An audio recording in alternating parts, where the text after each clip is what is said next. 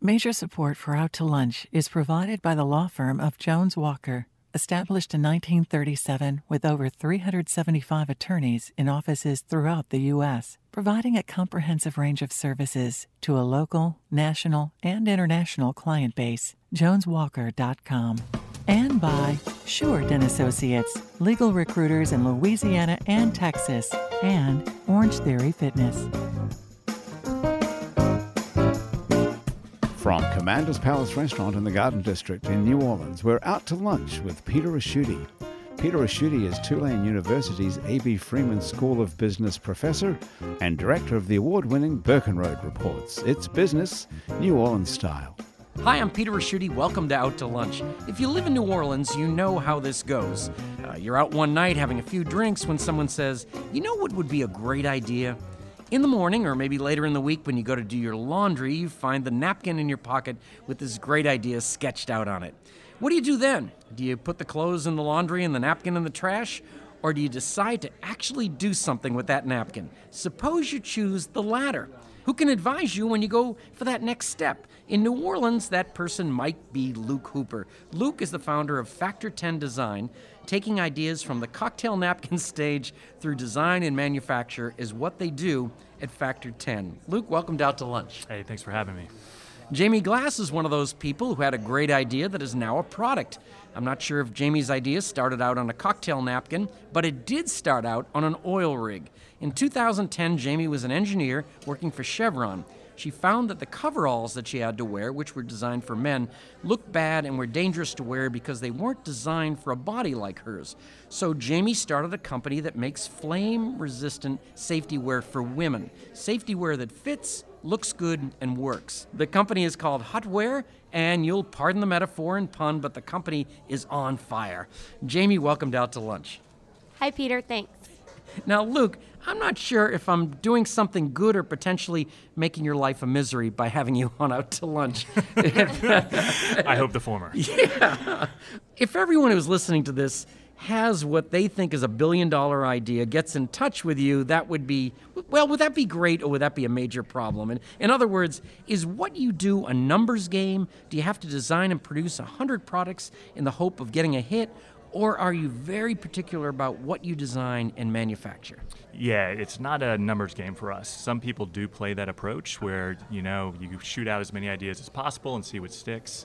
We really base everything we do in research and analytics to a much deeper level than most businesses ever go to. So whenever we design a product, it all starts with an intensive market research phase. So that way we can define who is the target market, who is the target customer, what's the best price point, and is this really novel enough, and is there a pivot that we need to do ahead of time? So it's more about defining an interesting problem, and then once you define that interesting problem, and then you start to investigate the market, because one product doesn't build a business. So when we do it, we always like to say we build businesses because it's not the product, it's what's the business model, what's the next generation, how are you going to grow this into sustainable income rather than a one-hit wonder. Thank you. And your background is, uh, let's see, biomedical engineering and mechanical engineering from Tulane. So you have the background of an inventor, but you uh, basically probably had to grow the uh, the skill set as a as a business person. You know, it's interesting. I grew up in a restaurant family, which is one of the hardest businesses to uh, run. So I got to kind of don't want to lend to them. And yeah. Like... So I got a, a lot more from my parents than I think I expected. But it's true that I always kind of wanted to start my own thing. So I started my first company in college with a laser chess game I invented, and then along the way have started restaurants, yoga studios. Um, and individual product companies, and they've all actually worked, believe it or not. We've sold out of some along the way just because we got to keep kind of moving forward. Um, but the truth is, is that we've gotten experience from boardroom, as I said, down to sort of the first person on the napkin sketch. And, uh, um, and a little later, I'm going to find find out just how diverse this is, which enough. is pretty pretty interesting. Now, now, Jamie. Uh, Our researcher, Maggie Mendel, tells us that twenty-two percent of the workforce in the oil and gas industry is women. Uh, nationwide and worldwide, that seems like a lot of people. It's amazing that nobody has thought about designing safety wear for women before now, but apparently they haven't, and judging by your success, there's obviously a good-sized, untapped market here. I assume there are industry leaders who manufacture most of the safety wear that's for sale now in the oil and gas business. What's going to prevent one of these companies uh, seeing what you're doing and coming out and stealing your idea? Well, that's happened already, so I wouldn't say that it's uh, it's easy to prevent. But I think kind of what we're creating with Hotwork is a brand that women want to identify with. We only are making women's clothes. We've never even tried to make something for men. Um, so it's really a community and of women who work in oil and gas, in energy, other industries. Um, so we want to we want to create a product that women want to wear. You know, I think I, I said this to a, a, one of those companies that is a big competitor recently. I said, why would a woman want to wear, want to buy something from you that for a hundred years you've been cre creating only men's products, and in the past two years you finally paid attention to women, versus me, who my whole company has been paid attention to women. Um, so yeah, I think I think we really, it's more about the branding and things that's protecting us from and being how do copied. You, how do you sell the, the you know, I was thinking all the different ways you could advertise in like Oil and Gas Journal or do a trunk show. What, what do you do to get out there? Yeah, so trunk show is the big um, sort of advertising that we're doing right now. We, all, we of course have social media, and it's really just been a lot of word of mouth. Um, you know, every jumpsuit that a woman buys and puts on in the field, there's probably twenty people that she sees in that day, you know, and twenty-two percent of that could be women. So um, it's really just been word of mouth. We haven't spent a lot of money on advertising at this point. So um, we're going to continue on that until, you know, we hit a point where we need to. Well, Jerry, I got to tell you something. You, you came here in one of your jumpsuits, and it looks like something you would go to lunch with. Yeah, that, th uh, that was kind of the point. You know, whenever I was, I lived out in Carthage, Texas, I would wear my coveralls every day, and then immediately after work, we'd go straight to like the one restaurant in town, the Jalapeno Tree or something, and um, and I'd be wearing it, and it was it was sort of embarrassing, and that was part of part of my. You know, my motivation to do this was to make something that you'd feel comfortable meeting friends after work or lunch. And, um, you know, I'll walk around the mall and I get women stopping me asking where they can buy the jumpsuits, like thinking that they're just regular clothes. There's real safety issues. A, a men's suit is, in, it has this extra fabric that could get caught in something. Of, of course. It, when I worked for Chevron, and a lot of these big oil companies have like really strict safety regulations every day that you have to abide by, and you do observations on other people to make sure they're being safe. And one of the biggest rules is having three points of contact when you're ascending or descending stairs. So, so two hands on the rails, and then your feet as you're ascending. Well, you have something that the crotch is literally down to your knees, and like you could trip over the pants at any minute. So you're having to hold that up with one hand, and then you can ho- only hold one hand on the rail, and automatically you're You know, in violation. Yeah, you're in violation of all the regulation. Now, Luke, um, you've brought some products with you, and that's really where I wanted to get back. These are have nothing to do with each other, basically. Um, there's, I don't know if anyone's brought this up to you, but it's uh, you have a, a game which you were able to show us a little bit uh, earlier. Very, very interesting. The thing that kind of got me over the top with these shoes, is there any way you can describe these shoes for us and, and what the function is? Yeah, you bet. So there was inspiration that came on this, honestly, about seven, eight years ago. But the kind of main thing on this is that there's been a push to try to come up with an automatic closing shoe. So Nike did a big Back to the Future kind of shoe that I said cost seven hundred dollars with all kinds of micro motors. So this is beyond Velcro. I mean, this so is, this is yeah. beyond. And so what we kind of wanted to do was, shoelaces have been around a long time, and not necessarily because they're the best answer, which is what a lot of industries have. So we looked at it, could we come up with a simple but clever approach on how to do a self-closing shoe, and especially for kids who have problems putting on even Velcro. And so we came up with what we call slaps, which are slaps. Basically what you're thinking. It's kind of, if you imagine the old slap bracelets, yeah, it's designed yeah. so that when you step into the shoe, it slaps closed around your foot. And it does it in a very fun and kind of exciting manner. You can check them out on slap shoes dot com, but this is our first one we're actually going to try crowdfunding around. So now, we're what excited. Made you decide to go ahead and make the whole shoe? Why not sell the, the slap part to a, a shoe manufacturer? So we do a lot of licensing. That's part of our business. Um, I'll tell you from having worked at Nike and knowing basically kind of the shoe industry in general, they're not as receptive to licensing as other ones. The other thing I'll say, and to kind of the earlier point on people knocking you off, um, the patent is pending. It looks very promising.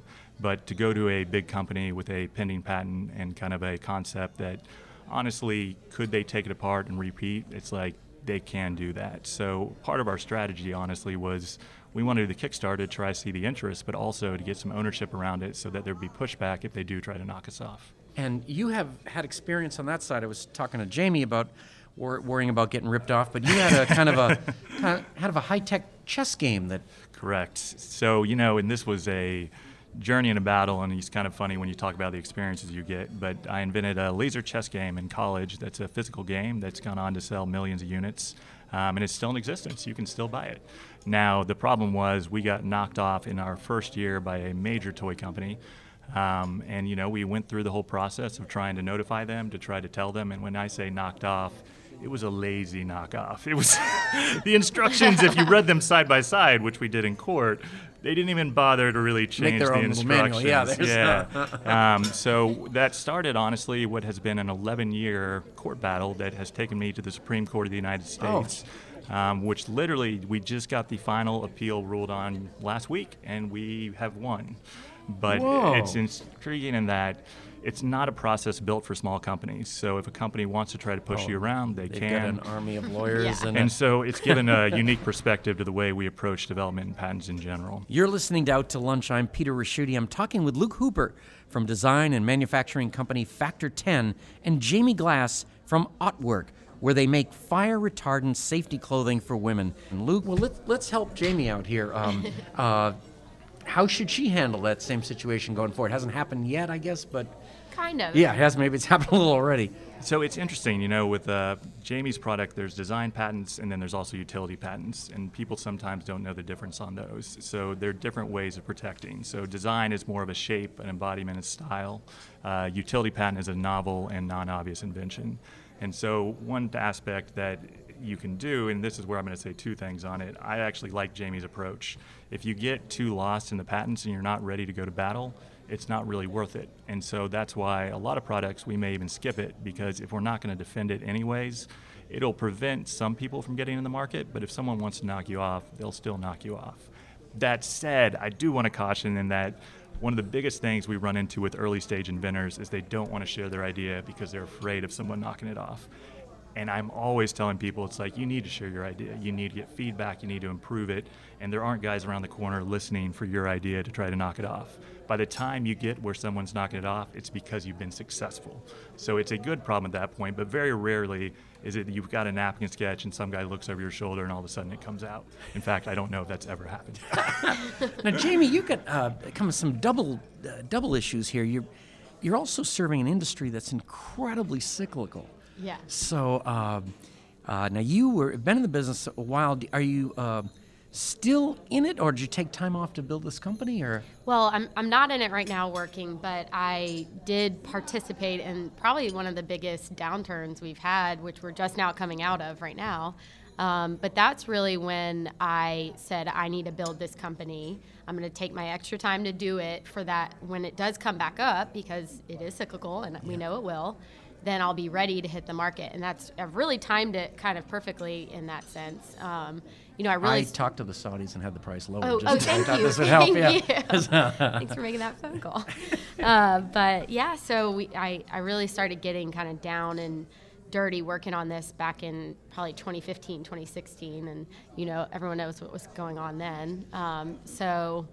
Right now, things are looking great, and people are willing to spend, you know, almost two hundred dollars on a coverall. That's, that's right. Is that what they cost? Yeah, they're they're close to two hundred dollars. And the individual employee buys it. It's not assigned by the company. It, it varies by company. Um, a lot of company, some of the downstream plants around here that we all know are more strict around having like the safety group purchase them for the employees. But um, what I'm used to, which upstream oil and gas, like around Texas and things. The employee can buy it on their own. And we did, um, chemical plants and all would be the same, yeah, same exactly. camp, right? Exactly. The, uh, these, um, beside being kind of a little bit difficult to pronounce, uh, where did the name come from, or what was the uh, what was the origin? Where'd you start? Yeah, well, that actually is a story in itself. Um, when I first thought of this idea, I was an intern. I mean, it was when I was given my first pair of coveralls, and they didn't fit at all. And I remember um, telling my mother, and I've, I've, also, I've also also loved fashion my whole life. I always dressed kind of out of the box. So um, when I was given that, I thought, why is th why doesn't this fit women? You know, I mean, this is F R Cs have been around for a long time. Why aren't people offering women's and styles? F R Cs? Yeah, flame-resistant clothing. Oh, okay. Yeah. I'll throw that around at the uh, bar. Yeah, there you go. Yeah, try it. Um, so I, I, call, I remember calling my mother up that night and telling her about it, and she said, you should call it hot stuff. And so, mind you, this is two thousand nine, and I thought, wow, that's cl- so clever. It's so it's catchy. That's great. So that was actually the name of the company, and that still is the name of the like legal entity. Okay. Um, Hot Stuff Apparel, but um, we kind of started rolling with that, and we added safety wear at the end because you know hot stuff by itself can. You yeah, know, that was mis- maybe not in the Me for Too. A couple things. Well, days, this was yes. this was before Me Too days. Okay, yeah. all right, all right. And, they, uh... and then starting probably um, this year, twenty eighteen, was when I started sort of getting feedback from people like. Maybe this isn't the best name for something um, for women in the workplace right now.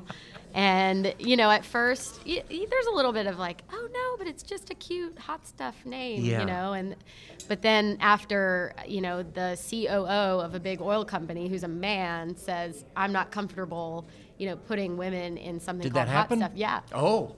You know, we won't name that. Yeah, company, we won't name that. But after that happens, you, you really start thinking about it, you know. And then um, I kind of I started asking around and playing around. I have a I have a group of women that I'm kind of connected with in the industry, probably one hundred fifty women that I've oh. been friends with from working and things. And I messaged them all and I said, hey, what do y'all think of Hotwork um, as a play on hot work, which right. is like welding and things?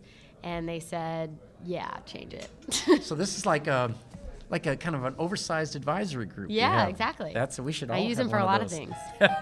Now, Jamie and Luke, this is the part of the show we call your brother-in-law. It's a, you're sitting in your office getting some work done when your phone rings. It's your brother-in-law. He usually calls when he's inviting you over to poker night, but this time it's different. Uh, this time he has a business proposition. Uh, Jamie, your brother-in-law says women need more than just protective outer clothing. You can't just wear any old bra panties when you're out on the rig. Like your outerwear, women need lingerie that reflects both fashion and the functionality that provides the correct support and comfort. Your brother-in-law suggests he join the company and head up the lingerie division, which he wants to call uh, Ot Hottie. Uh, what do you What do you tell him? Well, no. um, I do tell him that's not a bad idea. Um, you know, one of the products that we just recently launched, is, we call it Fleisure. It might not be called that, but it's kind of like a take on the athleisure trend right now, but it's flame resistant. So this suit I have on that's Fleisure. Really comfortable, you know, is kind of this Fleisure, and we do tops and bottoms. And like, uh, separates? Yeah, separates. That's so we have a t-shirt word. And pants, and um, a lot of people say it looks like pajamas or it feels like pajamas because it is super comfortable. And our answer to that is, well, yeah, if you're out on, you know, a rig out in the Gulf of Mexico and you're off shift because you work days and you're sleeping in your quarters and a fire happens, you know, you got to get your coverall on. Well, why not sleep in this? And you already have it on, and you can, you know, you can run to the muster point or whatever it is. So, um, so yeah, why not have bra and panties too? That wow. You know, who knows what you want to sleep in? But absolutely, flangerie. Yeah, flangerie. A, let's do it. Hey, uh, but I would not want my brother-in-law to edit, and I don't want to call it hot toddy. Or yeah, that that has to go too. There's uh, now, Luke, your brother-in-law has a great idea for a new product. It's the self-lighting cigarette. Think about it. Everybody who smokes needs a light. For people who vape, those things actually light themselves. Your brother-in-law's idea is the same sort of technology that fires up e-cigarettes built into the cigarette pack. Sure, it'll add a couple of cents to the cost of a pack of cigarettes, but people who smoke seem to be prepared to pay anything. Uh, plus, it's super convenient. When you think of the number of smokers in the world, this has got to be a billion-dollar idea. What do you tell your brother-in-law? So besides I, the fact smoking is bad for you. Well, and, you know, I raise this in two points. Um, you know, our mission, honestly, centers around developing products and businesses that benefit the world on a global scale. So I wouldn't invest and I wouldn't assist with it just based on the fact that I don't believe that would be helping the world in a positive way. Now, what I would tell them, though, is how to go about it. Is do a detailed search on the internet, go beyond the first page of Google, actually look into kind of patents around the area, because what most people don't know is you can get an on-patent database, and patents get published before they obviously get through the whole process. Is, is there one piece of advice you, you'd like to give somebody who comes to you with an idea? It's that these days you can really do so much more than you ever could. So the fact is, is that if you have an idea, hiring an expert is a good thing at a certain point, but you can start to prototype, you can hire freelancers online, you can get so much advice online, you can learn, and essentially now more than ever, even through crowdfunding and other means, you can do it.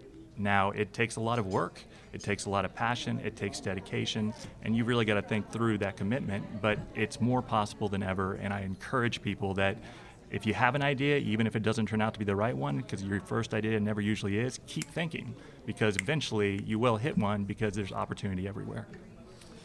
Of all the superpowers you could have, there's nothing quite as powerful as a great idea.